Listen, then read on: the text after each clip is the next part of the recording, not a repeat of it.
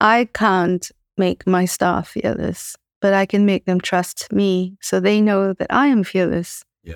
And therefore, that trust empowers them to do what they need to do. That's the only thing we can do for them.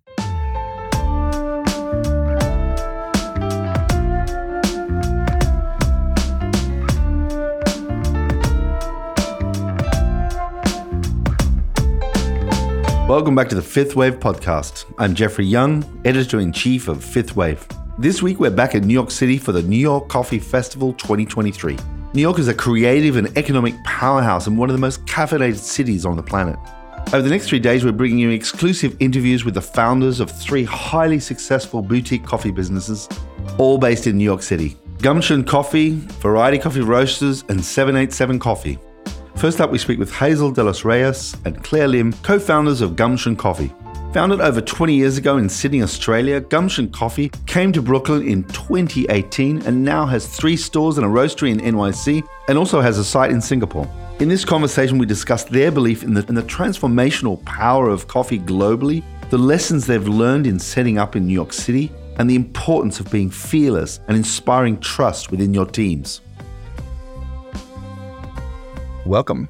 Thank you. Thank you for having us here. I wonder if you could give us a little background on yourselves and the company that you created all the way back in Australia. Yes, our roots are in Australia as Coffee Alchemy, which is a roastery. And we also have a cafe there. And our sister shop in the CBD of Sydney. We're now here in New York. We've expanded. We've set up a roastery and we have the cafe here in Industry City, Midtown, and Broadway. What was the process that you went through to evaluate New York City as a place to, to do business in? We asked ourselves, what's the place that is most challenging? Mm. It was a no brainer. We, we said both to ourselves, New York. Clare was really into the idea, and I was a bit more wary of it. And then Clare goes, How about we go there? We've never been. Oh, you'd never been. So you decided to set up a business in New York City without ever visiting it. Within two weeks of having that conversation, we landed at JFK. We visited a lot of cafes, had a feel for New York, and we thought, yeah, let's do this. Mm. So that was the start. And what was the original idea? The idea was to build a roastery like what we did in Australia to do wholesale and online and to really make an impact. And we've been very lucky in that sense. That's why we called ourselves Gumption Coffee. It's hard work, but it's also seeing a path from where you are right now to where you want to be. Hard work will get you there, but also being able to map out the course. Yeah. And that's what Gumption is about. And also a willingness to learn Mm. And grow from there. It's like, I know we'll come across certain things that we don't know about, but hey, I'm excited. Yeah. Yeah. When we first came here in 2016 to check out New York, we realized that our coffee, Gumption Coffee, would work here because we genuinely believe that when customers drink our coffee, they get superpowers. Mm. Superpowers to do what they were afraid to do, what they didn't have the courage to do, or what they were hesitating. We've always believed we're coffee alchemy. Yeah. You know, for people, it's just coffee, but for us, it's an elixir, it's a beverage that has the ability to transform. You can take it literally and say the elixir of life. Maybe it is. Liquid gold, perhaps it is. We do believe that. So, translate it into everyday. If you're a coffee drinker, you got many things on today. And if the coffee that you get first thing in the morning is every bit the beverage that you expect it to be, it's delicious, it's hot, it's got sweet, comforting notes. And then that is all that it takes for you to go, okay, great, I can go through today. And suddenly you have a productive, positive mindset. And that for me is the transformative power of coffee. And that's how we fit into people's lives. New Yorkers have so many things going on all the time, and they need gumption to deal with those things. And much like Sydney side, Australians will go to a coffee shop many times in the day. They it's a transition. You go to it, you know, power up, fuel up, and then continue. And that's probably what attracted us to New York. It's mm-hmm. exactly what New Yorkers are. We're really alchemists, and hence coffee alchemy. And then gumption, because after you have the elixir of life, you need that gumption to actually continue. So you're operating three shops in the city, Yes. Yes. as well as a roastery and your online platform. Do you think you're going to be opening more shops? Or Yes. That was the idea. We opened this cafe and roastery, the very first one, here in December 2018. And then we all know what happened in 2020. And that was something nobody, anyone in the world was expecting. And we didn't know the scope of the impact until we were right smack into it. And even now, we're still kind of like, being surprised by the ramifications of it long term. So that stopped us in our tracks for a bit. Mhm. However, we're back now. Yeah. And things are kind of falling back into the normal course of things. However, somehow the world has changed. Before COVID, the weekday was Monday to Friday. Monday was a hectic first day back at work. But now that seemed to have changed. It's the new work week that you can expect and rely on will be Tuesday, Wednesday, Thursday. Friday is one of those days where people, you know, decide that they can work from home, and Monday as well to bookend the weekend with. So, how do we then evolve and participate in that and become viable in that ever changing landscape? Mm. Is a challenge. I guess you always need to be adaptable Mhm. and willing to learn, willing to change. And I guess that's how we've always been. So, coming all the way from Australia, Mhm. uh, what other obstacles have you encountered, or how have you had to sort of modify your modus operandi in New York or in the States? I don't think they're obstacles. I, I, I think they're culturally speaking, they're just differences, I guess. And in a way, you always look at that in a curious way because it's something Mm. new and something you can learn. I guess the, the work culture is different. And in Australia, Australians take their coffee very seriously. The baristas take the coffee very seriously. So we came from that culture, but when we got here, it's quite refreshing how different things are. The, the baristas are curious, but they don't kind of geek out to the extent where it's geeking for geeking out's sake. The baristas here have other interests, which is great. And it's a matter of how to fit in with that and how to maximize, how to fit coffee into their lives. I think it's made us better operators because it was the sort of thing that we wanted. We wanted the challenge. Mm. And we wanted the challenge in every aspect. So we came in here knowing nothing was going to be easy. But you learn to go, oh, this is difficult, but it's an opportunity. And I, I like to say that I love mistakes. There was no negative or positive. It was like, all right, solution, bang. Can this work? Can that work? Yep, move on, next. And it made us more efficient. It made us look at our operations globally and we became solutions focused. New York seems like a very efficient city. Time is very important. Uh, Yeah, time's very important, but in a way, they're also very adaptive. Whatever that that's around that you can use to be efficient, and that's what I like about Americans. They're very pragmatic. They're very solutions focused. There's no standing on ceremony or anything like that. It's like what needs to get done, let's do it. Yeah. And it doesn't matter the vehicle or it doesn't matter, you know, the process. The outcome is important. Any mistakes that you you know in the in your well relatively short time here in New York City, although six seven years now of trading here. Um, any things that you go that that that was something that we had to really move away from. I, I, I don't think so because one of the questions that you were asking is the best advice I got given. I think long ago, while you know we were still a shop, uh, just one shop in in Marrickville, I came across an advice. You know, stick to your oats, Mhm. and I guess I've held held onto that deeply. Whatever you do, stick to your oats, stick to what you believe, and be yourself. Be true to yourself. So I guess that has so far informed my next move, what I need to do. Is this something I am wholeheartedly into? And I guess when you have that mindset, you don't come across mistakes that you were really regretful of. Mm-hmm. If there's any setbacks, it's just a matter of c- course correction. How about you, Clare? Well, the mistake would be fear. And I've learned to be fearless. Right. It's very easy to say, it's very, very hard to do. It's very easy to tell yourself to be fearless.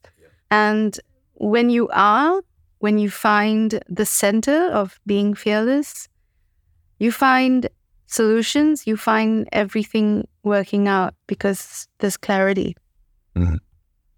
I guess thinking leadership now with your teams, Hmm. That fearlessness gives a certain confidence to your team. Yes. Yes. But it's also trying to impart that fearlessness. I guess as a leader, you, you kind of know where you want to steer the ship to. Mm. And it's a matter of getting everybody on the same page with that.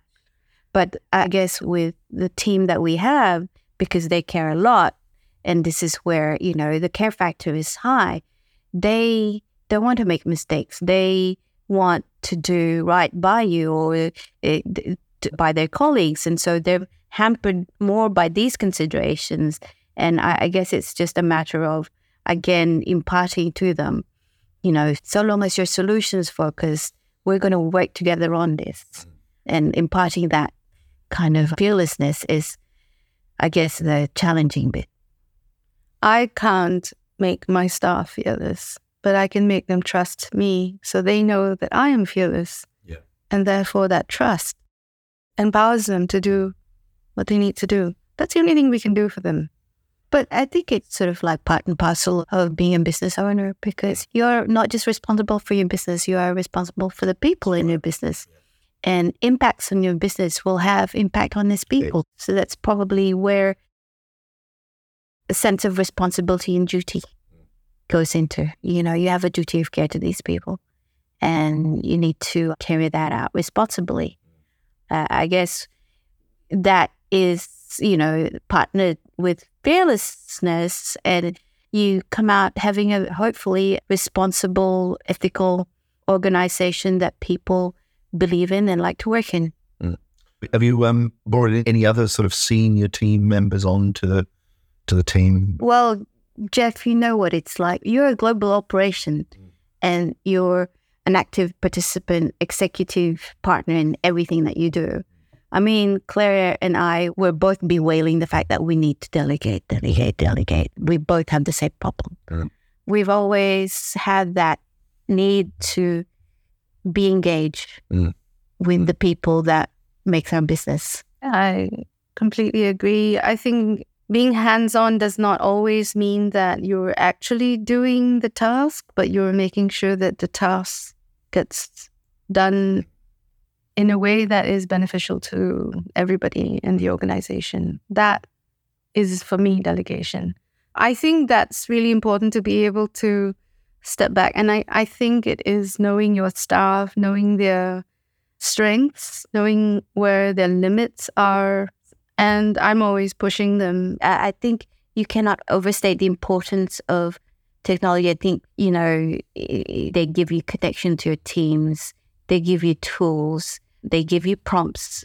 Like, I still do the green buying for Sydney, and we have an app that monitors the inventory Mhm. levels in Sydney, and it also it gives me a glimpse of the cupping scores of the team there. Where every day around four o'clock here, it means in Sydney the roasters are coming in to start roasting. That's when you know My communication with New Yorkers is starting to stop. Communication in Sydney is starting to heat up. Yeah. Um, technology has so far enabled that, which is great. I don't think we would have achieved, you know, being able to manage a multinational operation w- without technology being Yeah. part and parcel of that. What's the trading landscape like in New York at the moment? The global economy is not in its best state right now, and New York is definitely not excluded from that. We just grab what we can get, mm. right? Whatever opportunity we can get from here, let's do it. Let's be proactive about it. After COVID, then we had the shortage of staff. Now staff are back, but then it's the supplies are also short. And because supplies are short, then obviously prices have blown up. And some prices have kind of tended to stick. So a lot of those things are are, are impacting in, in a way. And um, yeah, what I like about New York in particular is just that you have no qualms about how hungry you can be. Yeah. So you just hustle. Yeah. And for me, it's kind of a new skill or new mindset that for me, it's a positive thing. Yeah. So the future for Gumption, what do you think you'll be focusing on the next three to five years ahead? We have a collaboration with this company called Atomo Coffee, and it's beanless coffee. We believe sustainability, the environment is something that really needs to happen yesterday, and the upcycling of post production products really kind of bring forward what the world is going to end up doing. So we're very excited about this. There's great synergy between the two organizations. It's an alchemy in a different way. It has transformative powers, Mm. but at the same time, it does not come to the cost of the earth. So that's why the partnership works. Clare and Hazel, thanks so much for joining us here today on Fifth Wave. Thank you so much. And that's all for this week's Fifth Wave podcast. Please subscribe to Fifth Wave wherever you get your podcasts. And if you've enjoyed this show, please recommend us to a friend or colleague. And if you want to stay informed, visit worldcoffeeportal.com to get access to all the latest global coffee news, including the weekly coffee dose, our newsletter collecting all the big coffee news stories of the week. This episode was recorded in P&T Knitwear Studio on Orchard Street in New York City. It was produced by myself, Jeffrey Young, Hannah Heath, and sound engineering by Chris Bristow. And this week's song, in collaboration with the Coffee Music Project, is New York Makes Me Cry by New York based artist Abrielle Scharff. And until next time, stay safe, stay passionate, and I hope you enjoy the New York Coffee Festival.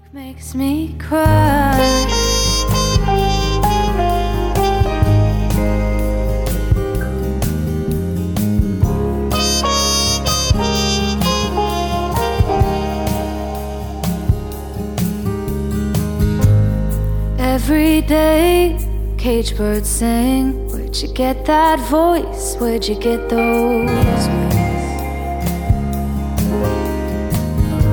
From ATMs and strangers' pockets, where our hearts like broken lockets. Tattoo the name, try to wash it off. Take the long way and miss your stop.